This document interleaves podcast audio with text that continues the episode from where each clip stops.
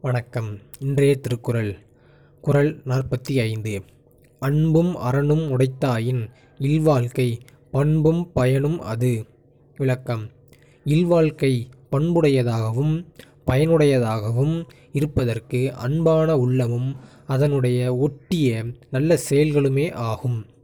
அதாவது இந்த குறளை நீங்கள் வந்து சிவாஜி படம் பார்த்தீங்கன்னா உங்களுக்கு நல்லா புரிஞ்சிருக்கும். அவர் சாலமன் பாப்பையா வந்து அந்த தாலி எடுத்து கொடுக்கையில பார்த்தீங்கன்னா கல்யாணத்தப்போ சிவ ரஜினிக்கு கல்யாணம் நடக்கையில் பார்த்தீங்கன்னா தாலி எடுத்து கொடுக்கையில இந்த குறளை வந்து அவர் சாலமன் பாப்பையை சொல்லுவார். என்ன சொல்லுவார்? அதுதான் சொல்லுங்க.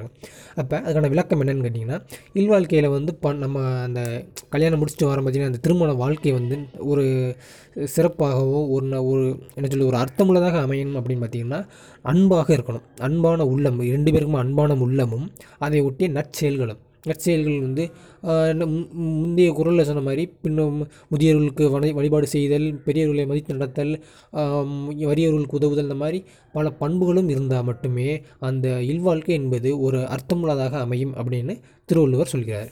நன்றி.